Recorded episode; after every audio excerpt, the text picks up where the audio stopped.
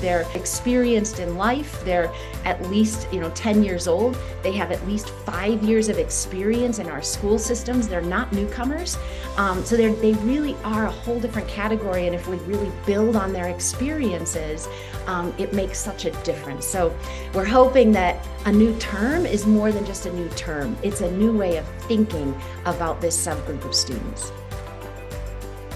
Hey, everybody, welcome back to Highest Aspirations, an education podcast from Ellevation Education that explores how we can help make an impact on our nation's highest growing student demographic, multilingual learners. I'm your host, Steve Sofronis. Education is full of labels and acronyms English language learners, multilingual learners, emergent bilinguals, EL, ELL, ML, MLL, EB. These are just a few of the terms that we use every day and that confuse many of us. Maybe they depend on where we live or what district we work in, and they don't even account for all the subgroups within the growing diverse multilingual learner population.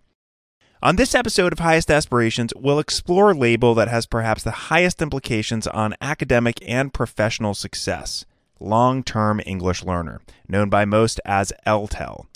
LTELs are an area of focus in many school districts because the data and the research are clear.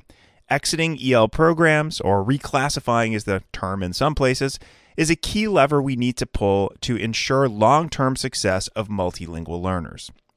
But what if part of the problem is the label we've chosen for these students? Is the term long term English learners limiting opportunities and academic achievement for this subgroup of students? How can we help this group of students by uncovering the hidden curriculum of language and lessons in order to scaffold support from input to output?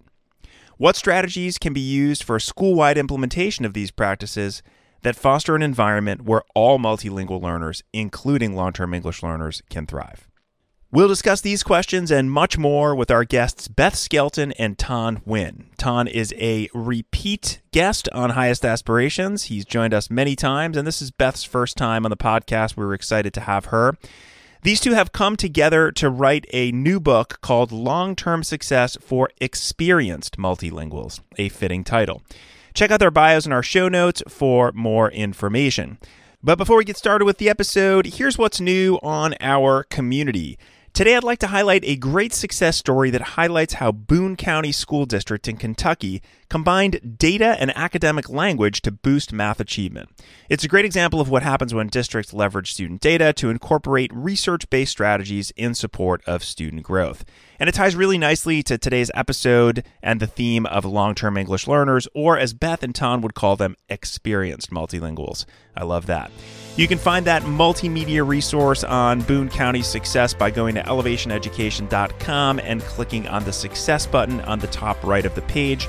That will also be shared in our community brief, which you can receive by joining our community.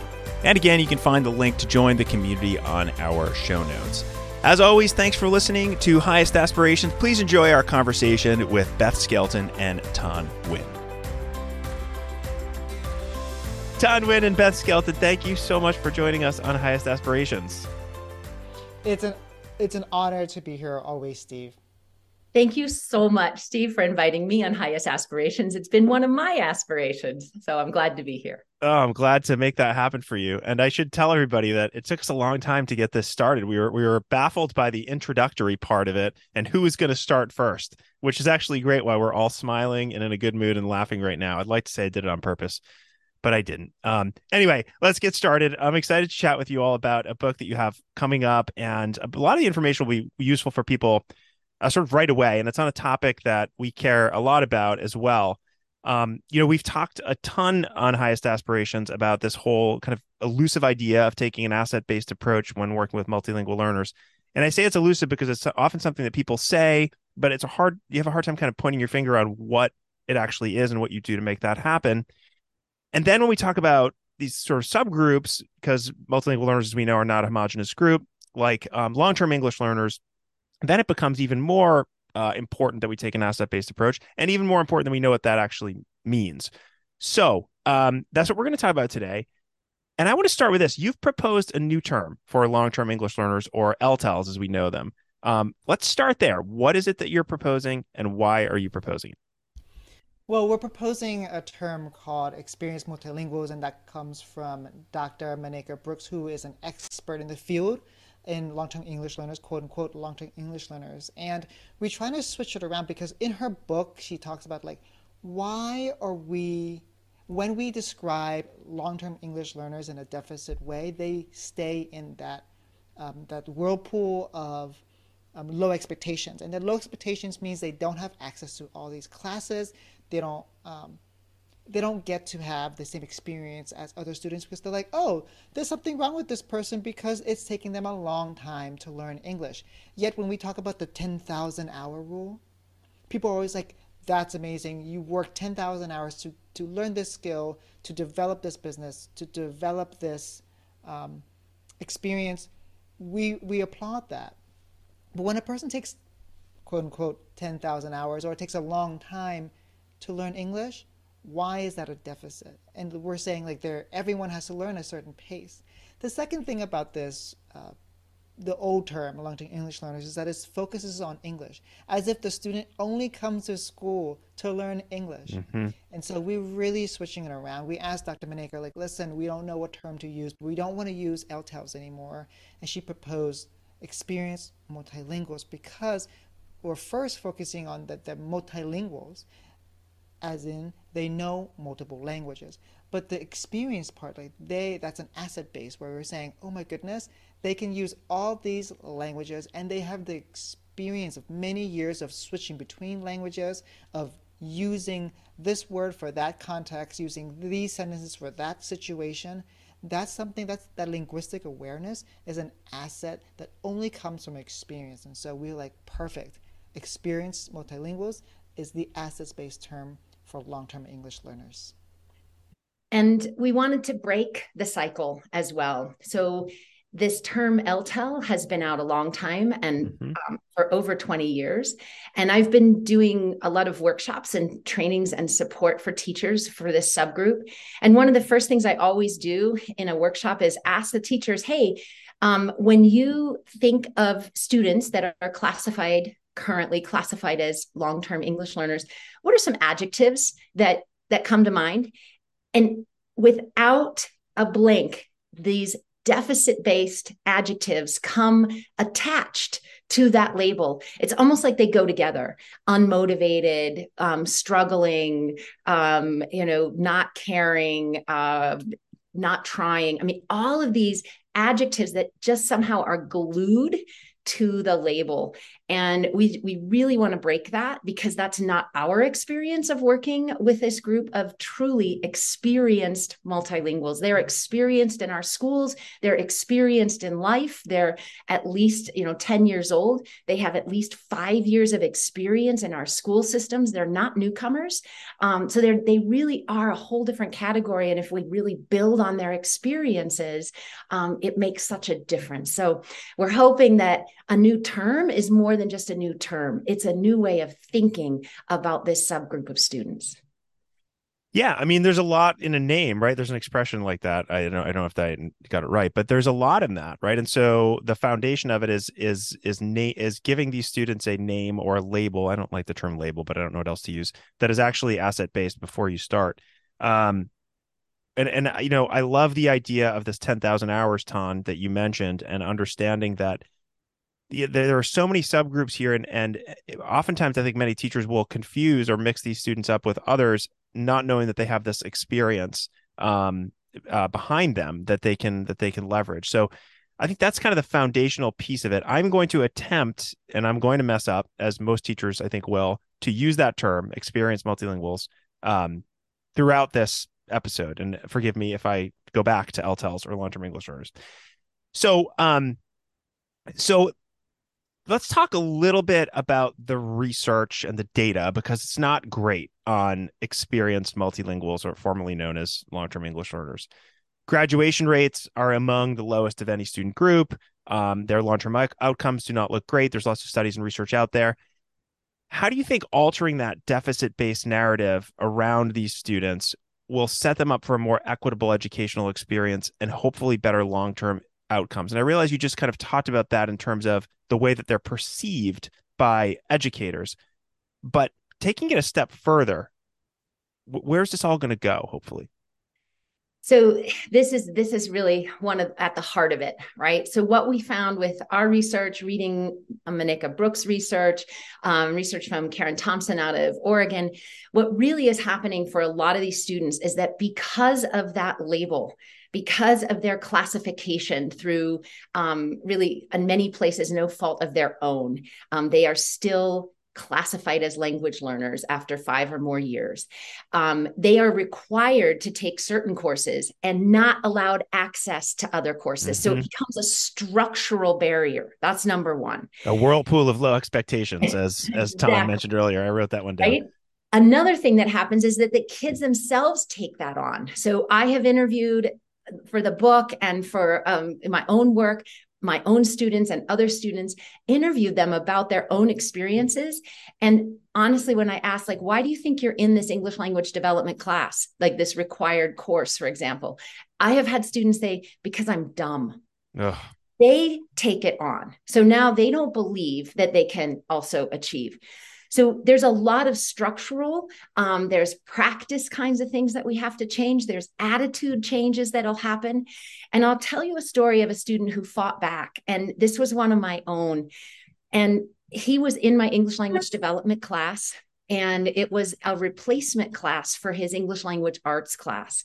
And so that he was getting his English through my course and he begged and he said please let me go to the grade level english language arts class. I know i can do it and i need that class. I'm like why do you want out? Like out quote unquote like we're a jail mm-hmm. right? Like why why do you want out of the english language development course? And he's because I, I knew his scores on all the tests and i'm thinking he's going to really struggle in English language arts, right? And, and he said, Look, I want to go to this college. And if I don't have four years of English language arts on my transcript, I will not be able to get into the school of my choice in order to become an engineer. Like he already had this frame, he was ready to roll. And how can I possibly hold that back? I talked right. to the administrator. I talked to the English language arts teacher. I said, This is on a trial basis. I'm here to support. I told him, Yes, you're going. And if you ever have any questions, come and ask. I can support you through this. Well, I never saw him for the whole year. And at the end of the year, he came by, um, thanked me very much for letting him go. And he had a B in the class and he passed and he was on to the next year in English language arts. So that was a motivated kid who had this view, who also got the system, right? And that's an unusual case because most students just go along and do what we tell them and have no idea that they may not be having full graduation credits or that their that the courses that they're in in high school are not leading toward what they need for their future plans. So it's structural that we want to change, but it's also attitudes and it's teachers believing and teachers like me, right? Believing you can do it. Yeah. You can. We'll put supports in place. I know that you can achieve. Yeah, you know, and the and and Ton, I'll let you jump in in a second if you want to, but the the um what you're bringing up is really interesting because you're talking about a student who's really really motivated and having taught high school for you know a long time before coming to Ellevation I know that not every student has the ability, or they they may have the motivation that this young uh, person had, but they may not know exactly what they want to do in their future. Right? Most don't. Kind of leads me to my next point, which is about like what do we need to do structurally to make sure that for every one of those students that you just mentioned, there's probably ten that aren't going to advocate for themselves in that way, and that's in many ways our job to do. So I want to get into that piece next, that like structural piece. But Ton, I want to give you a chance in case there was anything that you wanted to add on to that. Yeah, I will just actually have Beth talk about like describe how do we define uh, long-term English learners so that people get a picture of that and maybe paint a picture of a student who is a, a quote unquote long-term English learner. So I can tell my own story of being one. Sure. So in the United States, um, students are assessed, as we know, everyone listening to this podcast, if they speak a language other than English at home. And then they're in this system. And depending on the state that you're in, you're either using the WIDA access test or you're using the Texas TELPAS test, or they're tested on a California test, or um, you know wherever they are in the U.S., um, they get a test every year. And depending on your state, in addition to having a certain number on that test, that final language development assessment, you also have other requirements such as grades in certain courses or the state test at the end of the year in math and language arts that you have to have a certain score on each of those. So actually, we're asking our long term English learners or our, our experienced multilinguals to have higher expected like higher test scores than students who go home and speak English. It's it's like they have extra burden to prove that they can succeed. Um, and so that's this group of students that, in many ways, like the one that advocated for himself, and you're absolutely right, Steve, that's the anomaly and why it's stuck in my mind as a. Yeah, yeah. Most students are like, they're just going along, uh, trusting the system, right? Oh, I guess I have to be in this course. And they might grumble about it, but they're not advocating to get out.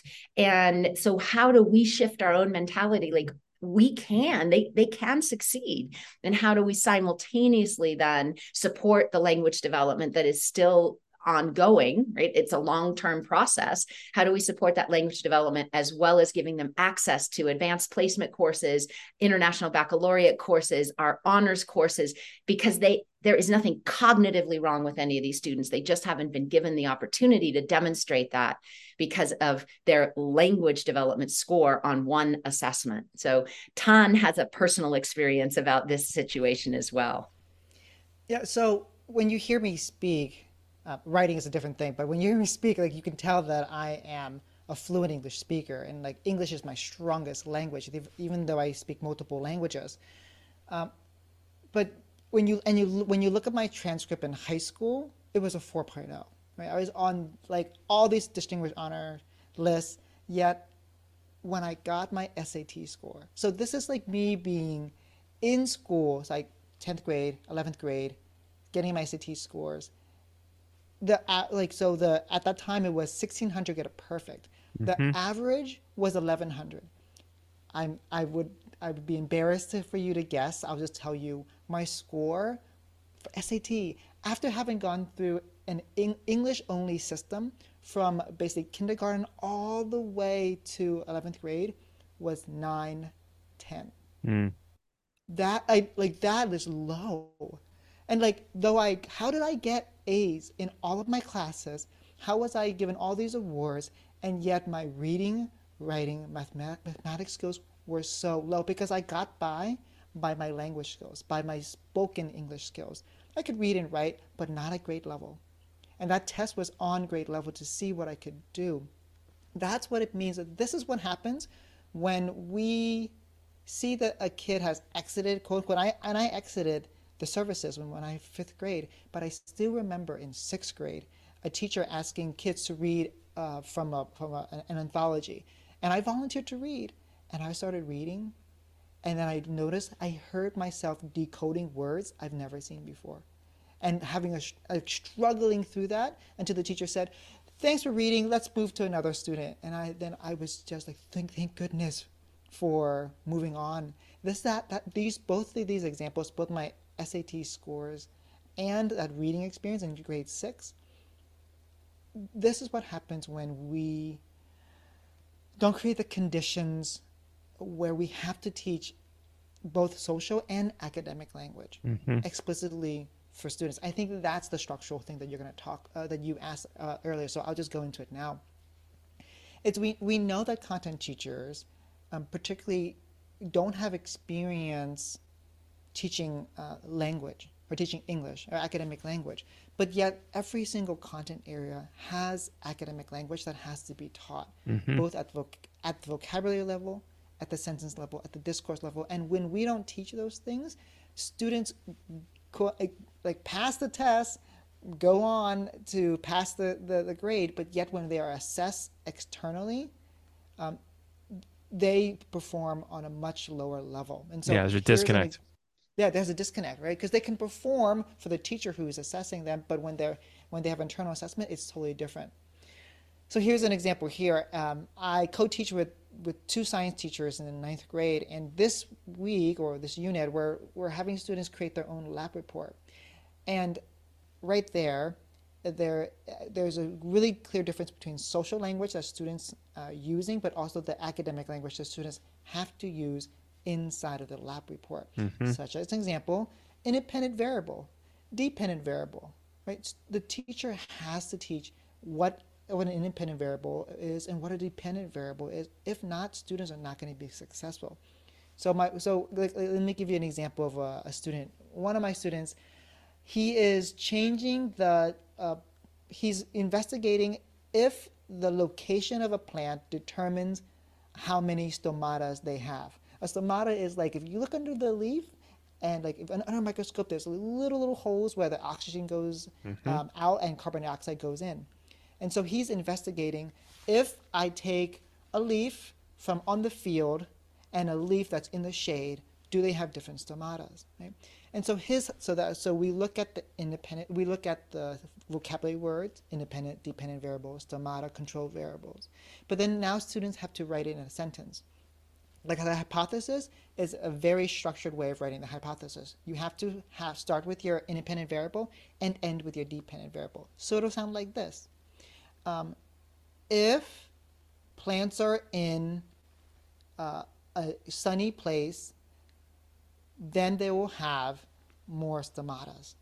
Right? So students like this structure, nobody is born with that structure, and we don't speak that way uh, at the kitchen table. We don't say, "Hey, how you doing?" Well, mom, let me tell you about the stomatas that I found. Yeah, yeah. Well, we, and so the the the onus becomes uh, falls on content teachers to teach the language that the experts use in their field. Right?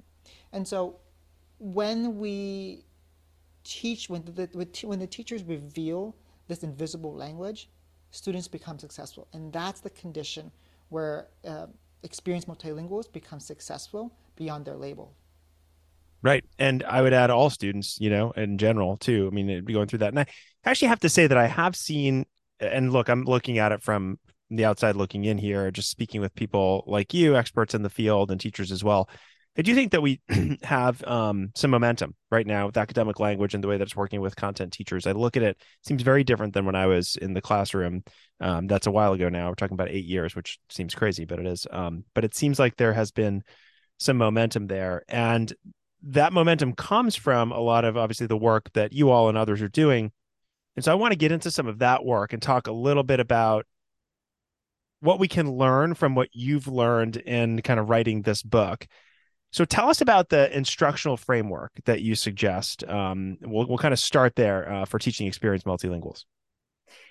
So we have looked at the big picture and said, how does how do all of these strategies and ideas, how does everything fit together? And we really lean in heavily to understanding by design, you know, Wiggins and McTighe's framework.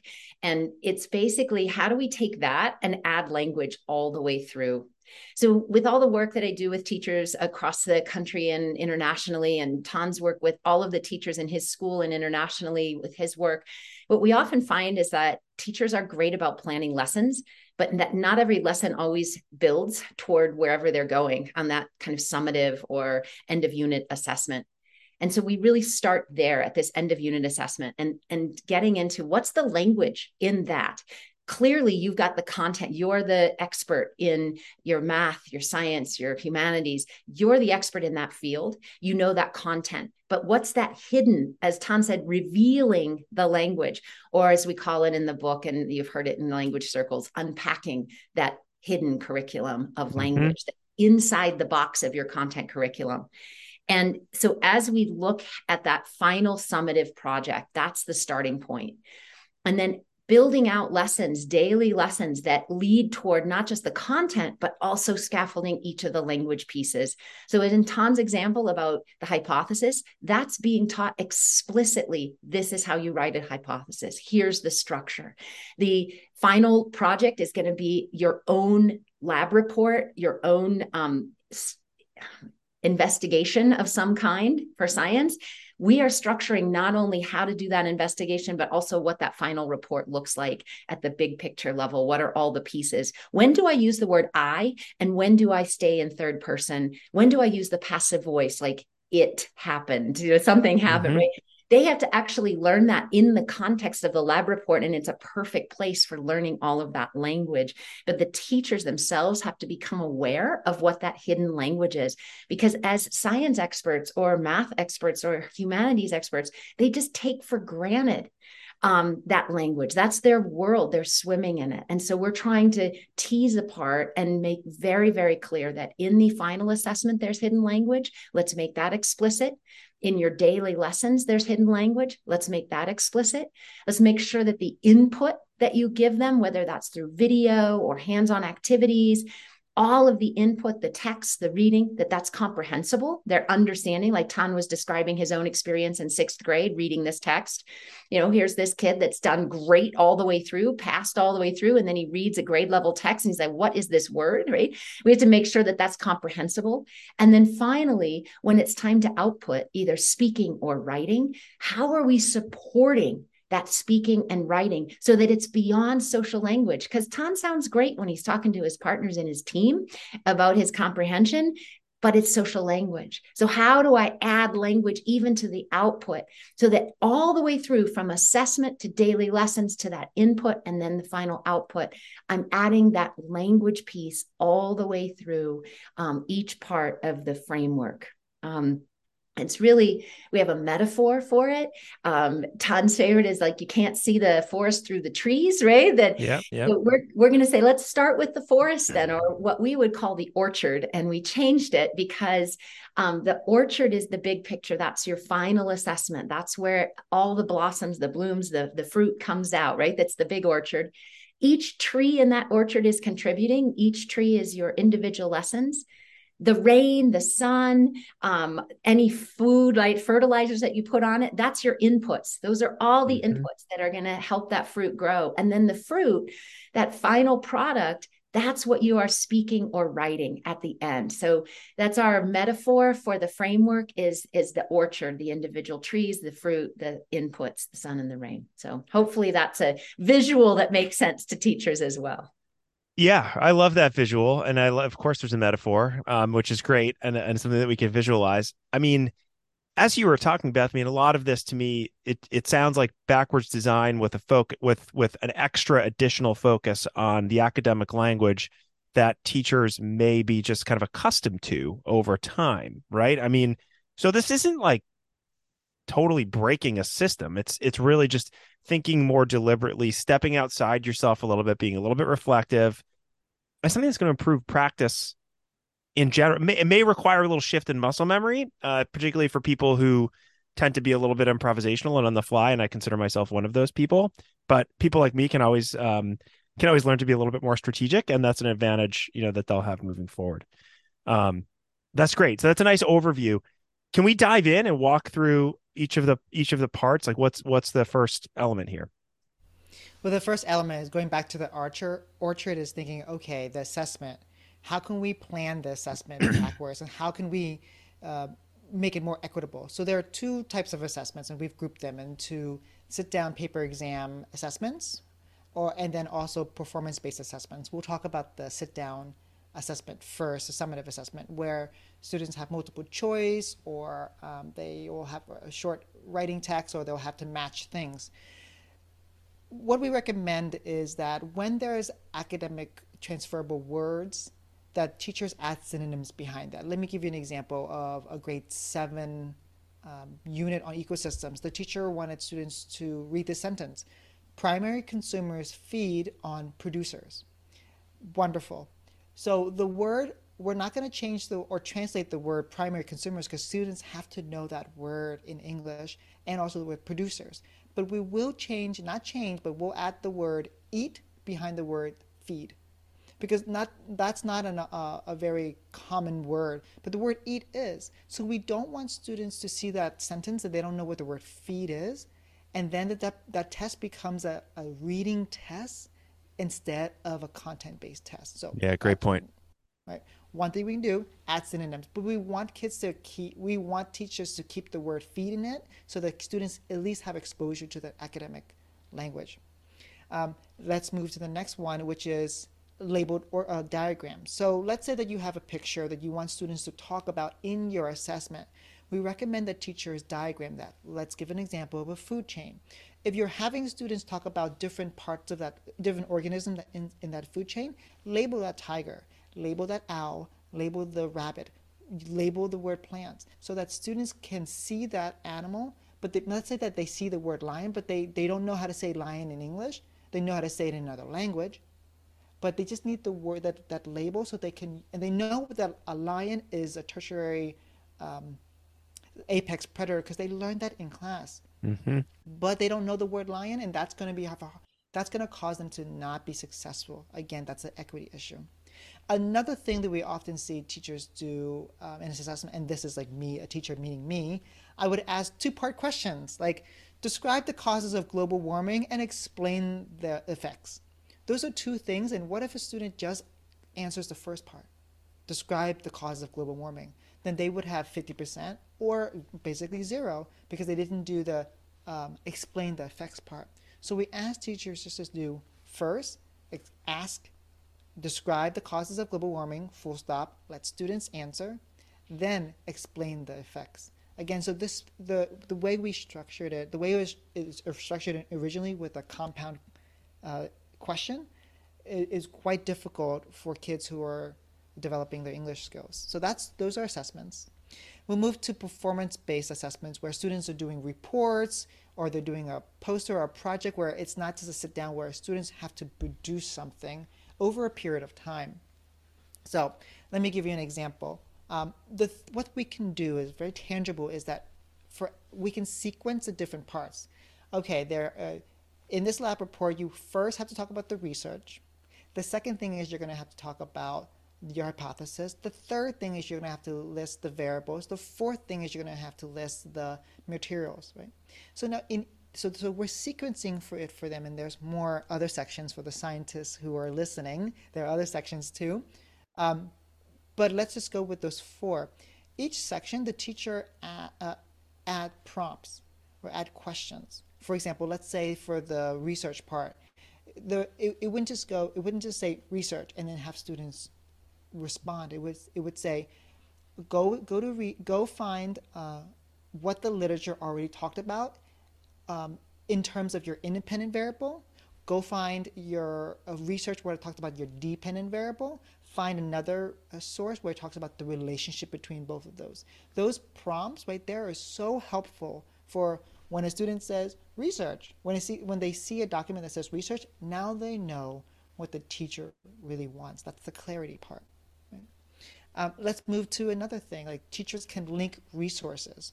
Let me give you an example. In my eighth grade class, where I'm co-teaching uh, art, I never thought I would be co-teaching art. Super fun but the teacher is uh, the teachers want students to create a sculpture where they're going to be giving it to a person who they really love and that sculpture has to represent their love for that person so they're going to use posture scale eye contact and symbolism students in the ib uh, international baccalaureate they do a lot of writing and reflecting and so the teacher for this strand wants students to talk about um, art techniques posture, scale, eye contact, symbolism.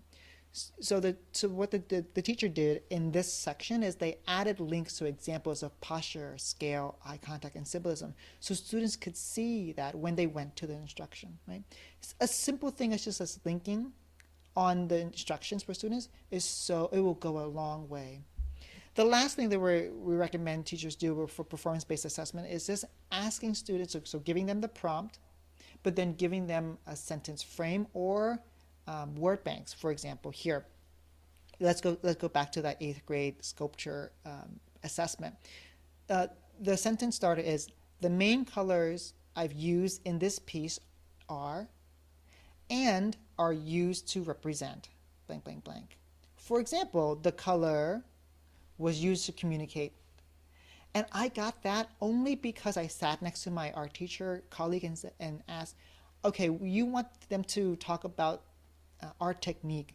What is the language you would like them to use? Can you give me a model response? If you were to answer this, what it would sound like. He then said the sentences, and then I just like took wrote out the frame and I took out everything that he said that was the content. And I said, is this something that you would want to give kids? And he said, yes, this is exactly what we want. And the best part is, I was planning for the multilingual students in my class, but he liked it so much that he used it for all students and asked yeah. all students to use it because students aren't born artists. Well, they aren't. Well, many of them are. They're born with artistic techniques, but they aren't born with the ability to speak like an artist. And so yeah, or to, right? or scientists or historians or right. or anything exactly. else, right? Exactly. And so that's those are recommendations for the performance-based assessments. The goal is to make sure that assessments are equitable. We're not in our book when we are recommending these things. We're not saying dumb down the curriculum, lower your expectations, reduce the standard. We're saying keep them high. Let's provide scaffold so that they're successful. We always use the word, the phrase, what are the conditions we can create for students to be successful for the long term? And just like we're um, nurturing our or- orchard, what are the conditions for that orchard to produce fruit in a year, in two years, in a month, in a season? And again, that goes back to the, the backward planning piece a little bit and adding that extra element to, and I love the orchard example to, to make sure that the fruit, you know, it ripens, right? And becomes what it needs to be instead of just haphazardly throwing things in along the way because, you know, time's going by quickly and you need to get the lesson delivered, right? Um, this is a, it's it's much more strategic in the approach. And again it it does require a bit of an extra step but not not that much. You just outlined some things ton that are that are very very simple and easy um, to do. And you mentioned the assessment. I know that's only you know, one part of the framework. What what other parts are there well, Tan basically set up the second one already, yep. which is he's got the whole orchard, right? Now you know each tree in that orchard has to contribute somehow. So each lesson has to contribute to the language and the content.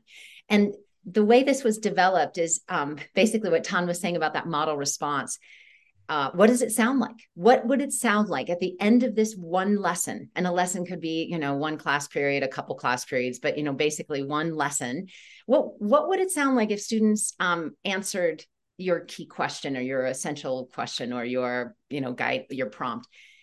What would that sound like? And then you kind of just write out your own model response and then you know what's the content and the language in there and you can backwards plan that lesson so i have a, a story where this was really became super clear to me i got to work with a ninth grade physics teacher and we had not co-planned but i got to go into the class to to see how things were going as a starting point and phenomenal teacher who was doing everything um, exploratory it's hands-on.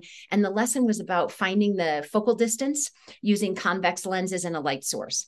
And so here i am in this class and the kids uh, were from like 13 different countries something like that and all kinds of languages going around english for keywords but you heard just lots of languages. And they were all super engaged in creating their own tool to find the focal length, right? So I'm observing, it's a really engaged lesson. And at the very end, the teacher gives the students the prompt describe how um, how you found the focal point or something. Oh, he, he said, no, he said, explain how you found the, the focal point. That was the, the prompt. And um, one student said, well, it gets bigger when it gets closer. And that was the end of the explanation. And the teacher responded to the content, which is right on. Like, I get it. That's this, that's a physics teacher who is excited that the student is getting this idea of size and distance, right? And getting closer and getting bigger and all of that. Mm-hmm. And I'm in there listening with my language eyes, and I'm like, I'm not sure what it means. I don't know what's getting closer to what. Like, I, I didn't get anything in an explanation. So we sat down after the lesson and I said, So, what would a scientist say if they had absolutely understood this idea of focal length and, and finding it using all of the terms? And so he kind of wrote that out and I said, Super, how can we get our students to sound like that by the end of the lesson? And and he was like he got it. He's like oh i would need to make sure they had a word bank with convex lens and light source and distance and all those words would have to be on there. So they use that. And I'm like that's great. Anything else? And he said oh i could probably do an if then clause like frame it. So like Tan mm-hmm. said with the hypothesis you know just to explain what was happening.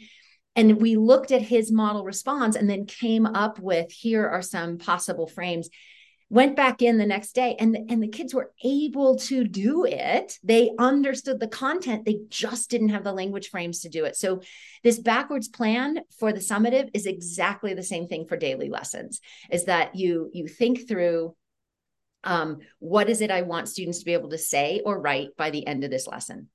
And then quickly you think what's the prompt? Is it describe how x happened explain why something happened? Um, explain how you solved the problem. That's a classic one in math, right? And then what would a mathematician say? How would that sound? Then look at the language in there. And language being beyond vocabulary, but also is there a certain sentence structure that's coming up? And then is there any way during the lesson you can support that? And maybe it's putting up a word bank and saying, students, practice with these words as you're explaining how you solve. Students, practice with this sentence frame, this, this extended structure when you're practicing with your partner or when you're writing your exit ticket. It's the same process as Tan just went through, but at a at a tree level, at an individual word uh, lesson level, I should say. Um, how how do we do that same process? And it's really about thinking through what do I want at the end of this? What would be a great output? And what I always tell teachers is think about your star student right? If your star student said this at the end of this lesson, you would go home feeling like a hero, right? I did, i I'm an awesome teacher. So then you say, okay, we can get kids there, right? And especially experienced multilinguals, they're not newcomers. They've got a ton of experience already. They have a lot of social language. We just need to give them the academic piece so that they sound like that mathematician, that historian, right? That they are. Yeah, you know, and it occurs to me as you're talking about this, we we I think as content teachers get so excited when a light bulb goes off and we know that they've understood the input and they get it that that often that next step of output of like I'm going to use, seeing a student use the academic language that they need to do to actually explain the concept because they may very well get it, they probably do, but could they then explain it to someone else? Um, and so it's it's not it's like it's it's a it's certainly wouldn't judge any teacher for being like, this is great, light bulb went off, this is amazing. Um, but how do we take that next step? And in your case, Beth, and in the example that you gave, Tan, I don't want to go down a rabbit hole about co-planning co-teaching, but there was someone else in the room, right, who was able to say, well, how can we get this person, this this student to the next step? And then a light bulb went off for the teacher and said, oh, I can do this because we have blinders on in many ways, and we see these kids doing amazing things, and sometimes we think, we get that kind of pobrecito syndrome that I've heard a lot about about oh that that's it. Like they got it. Like let's let's let's go out with a bang and, and call it a day. But we have to take that that next step which I think is um is what you're talking about now and that's exciting. And this is one of those original questions you ask about why the issue with um, low expectations or with the term long-term yeah. English learner. When teachers know that their kids are quote unquote labeled long-term, that's what happens yes, they understood good enough. Yeah, I did. I, yeah. I'm not going to worry about making sure. Oh, their writing is good enough, right? Yeah. Or what they said is clear enough. And so we're saying no for long-term success for these students. We really have to go that next step and structure the output. Mm-hmm. Yeah, no, I'm glad you. Uh, that's that's that's great. Um, and that's important. So I'm I'm gonna skip ahead a little bit on the questions that we had kind of talked about because I think this is a good time now. We're talking a lot about specific situations in specific classes where one of you has been with another teacher, one art, one physics, and there were some other examples, and took them to that next level using academic language and made sure that we didn't fall into the trap of these uh, experienced multilinguals, formerly known as LTELs, did something that I didn't think they could do, so I'm going to stop there. That's like individual classes where you're there. What about school wide? How do we implement this school wide? Well, that's really a great question. So it it is leadership has to get involved, right? And make this a priority. And then it can happen in a lot of different ways. And I'm going to refer back to experienced multilinguals are generally in fifth grade and up, right? Because that's just by definition. So this is the time when most schools have departmentalized. Most schools by sixth grade, they're teaching, there's an, you know, a science department, a language arts department, a math department.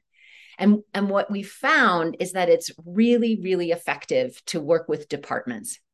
and starting this with how does this look in the math department how does this look in, in science because content is king if we can build the language around that that content and just go with that right? And so that's why we kept giving examples from content areas um, because we have to run with yes content is my driver mm-hmm. and the language for that content has to come in with it. So when you say when you say sorry to interrupt when you say content is my driver are you are you saying that from the perspective of the teacher?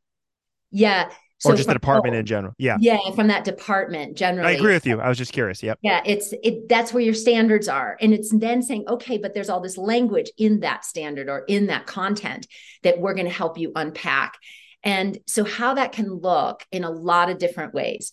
It might be starting with student work and that we analyze student work bring in the work like the exit tickets it could be something really like a, a, paragraph and i'm i'm doing this work right now with a district in chicago and i have kind of once a month during their team planning times we focus in on strategies but we start with student work what are students doing and then say how do you build from there and like I said, it could be as easy as an exit ticket coming out. What kind of language are you seeing in that exit, t- exit ticket? What is the language telling me about their comprehension and their ability to express themselves? So it's departmental work, but it's systematic over mm-hmm. the whole the whole school. You can start with student work. You can do lesson studies. That's down at like the far end of how do we work together, where maybe as a department, we plan uh, a, a, totally great lesson and you might bring in your english language development teacher. This is again where leadership comes in because it might mean like release time for one hour during the day and we co-plan just what we think is going to be an awesome lesson and then that team goes in and watches the kids during that lesson and we're watching the students. How are they outputting? Are they using the language? Are they getting the content? Because we planned around making it comprehensible and making sure the output was going to be um, you know academic. So then they they get all that information from the lesson study and then report out. And then the other teachers that observed they get to go in and do that again in their class if it's the same you know lesson. They get to practice it again after making any tweaks.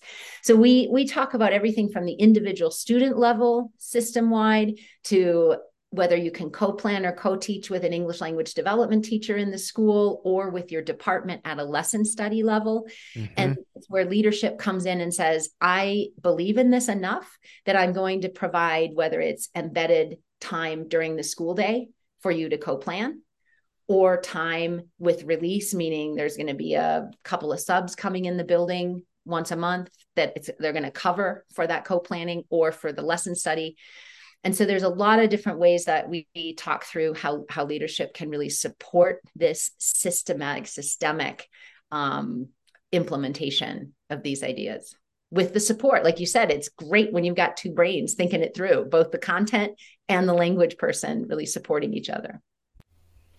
And the reason we want that is because there is something called uh, the teacher lottery the concept of the teacher lottery where like you have four let's say you have four science teachers and, and word gets out that this one science teacher is particularly successful, or the results of this one teacher is pretty high. Mm-hmm. the, the, the standardized assessments.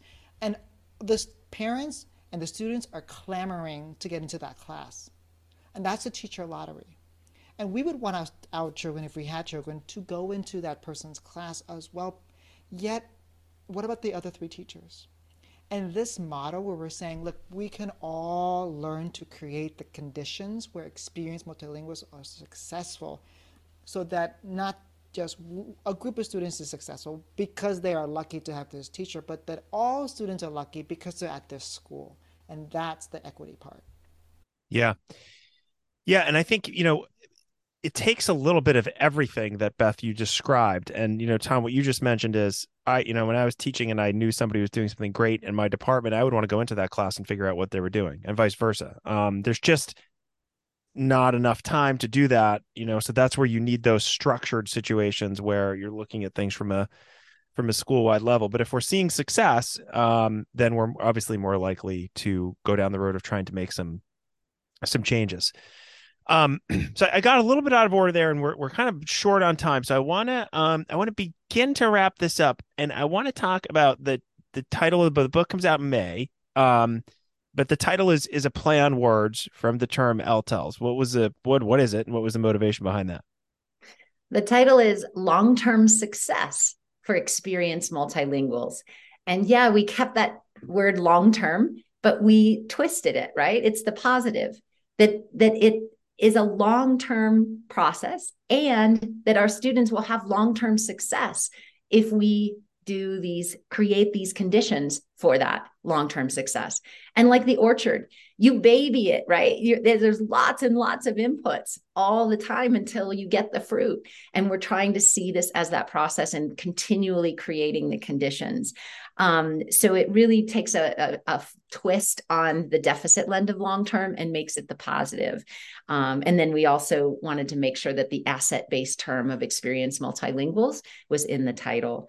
Um, and it's really about this success beyond the classroom, but into their lives. Um, and I think that changing any term is also a long term process. so um, it's got a lot of layers for why the title.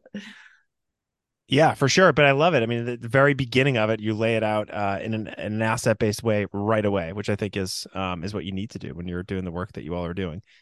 Um, tell us how how can people? So the book's again out in a couple months from when this episode will will uh, air or will come out how can people learn a little bit more about the work that you both are doing? Tan, you've been on before, but I'd love to hear both of you how people can learn more about the work specifically um, on this particular topic uh, between now and when the book comes out.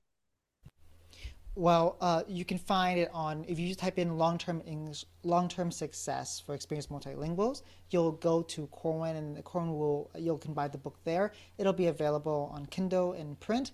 And I, Steve, will give you a code as well so that you can get it um, for 25% off. We'll actually read the code to you. It's C is in cat 23104. That's 25% off of uh, for the US for shipping and the book itself. So we want to make sure it's accessible for teachers. Um, Amazing. That's never happened before. That's a first on the almost 300 episodes that we've done. That's exciting. We'll put that in the show notes as well and in the blog post so folks can do it. I love that you're doing that. Thank you so much. Um, it definitely sounds like uh, well worth the time to to take a look at the book. Um, Beth, how can people learn more about the work that you're doing? Tan's all over. Um, uh, I know we, we know that you have your website and your blog. We'll link to that. We've linked to that before, um, and social media as well. Beth, how can people learn more about the work you're doing aside from just the book? Um, same thing. I have my website, bethskelton.com. I'm on Twitter, LinkedIn, Facebook, the, you know, the whole socials. And then just as a, a note on March 6th, Tan and I are doing a free webinar um, to kind of get the word out as well. And that's through English Learner Portal. It's, um, we've been advertising it as well.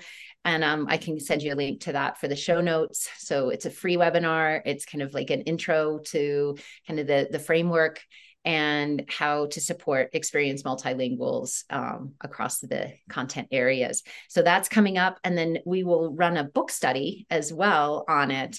Um, so there's a whole course that's a book study course that participants can get um, a full university credit for basically reading the book and working with us. so excellent. Send me a send me a link to that webinar because um, I want to watch it. It's the webinar I think is going to actually be before we air this episode. So if you're listening now, that webinar will have already happened. Maybe we can find a way to link people to where they can watch a recording. Absolutely. I'm putting you on the spot. Okay, great. So look out for that. You can watch the recording. We'll link to that in the show notes and the blog post as well. And also, we're going to be hosting on ML Chat Book Club. So for for teachers who can't afford or don't have the resources, financial support to pay for a uh, really interactive online book course, we're doing a totally a free one for teachers on Twitter. In the summer or possibly September, we're still deciding, but we promise to create a book study where teachers just buy the book and then we'll go through um, like a seven week process of just reading each of the chapters and then having teachers interact and engage with the activity. So that'll be free on Twitter as well. Great. And we'll keep up with that and we'll link that on our community brief and, and social media as well so folks can find it. Um, we're gonna have to wrap it up here, but I I really really appreciate both of you coming on, Tan. It's always a pleasure to speak with you. And Beth, I was saying before we started recording, I don't know how we haven't done this before. I'm so glad we did, and I hope that we can um, do it again soon. People know that I always ask folks about books or re- other resources. We're going to leave that, but I'm going to ask you to email me any book that you might be reading right now, aside from the ones that you're writing, um, so that we can share those in the show notes and the blog post as well. So I didn't get to that question, but it will be in in the in the um, blog, which you'll find at ELL, uh, ellevationeducation.com slash ELL community. And with that, thank you both so much for joining us. Really appreciate it. Thank you so much. Thanks for listening to Highest Aspirations. If you liked our show, please be sure to join the ELL community at ellevationeducation.com slash ELL community, where you'll find all the episodes of Highest Aspirations and other resources to help educators maximize the impact on their English language learners. Also, let us know how we're doing by writing a review on iTunes or wherever you listen to your podcasts.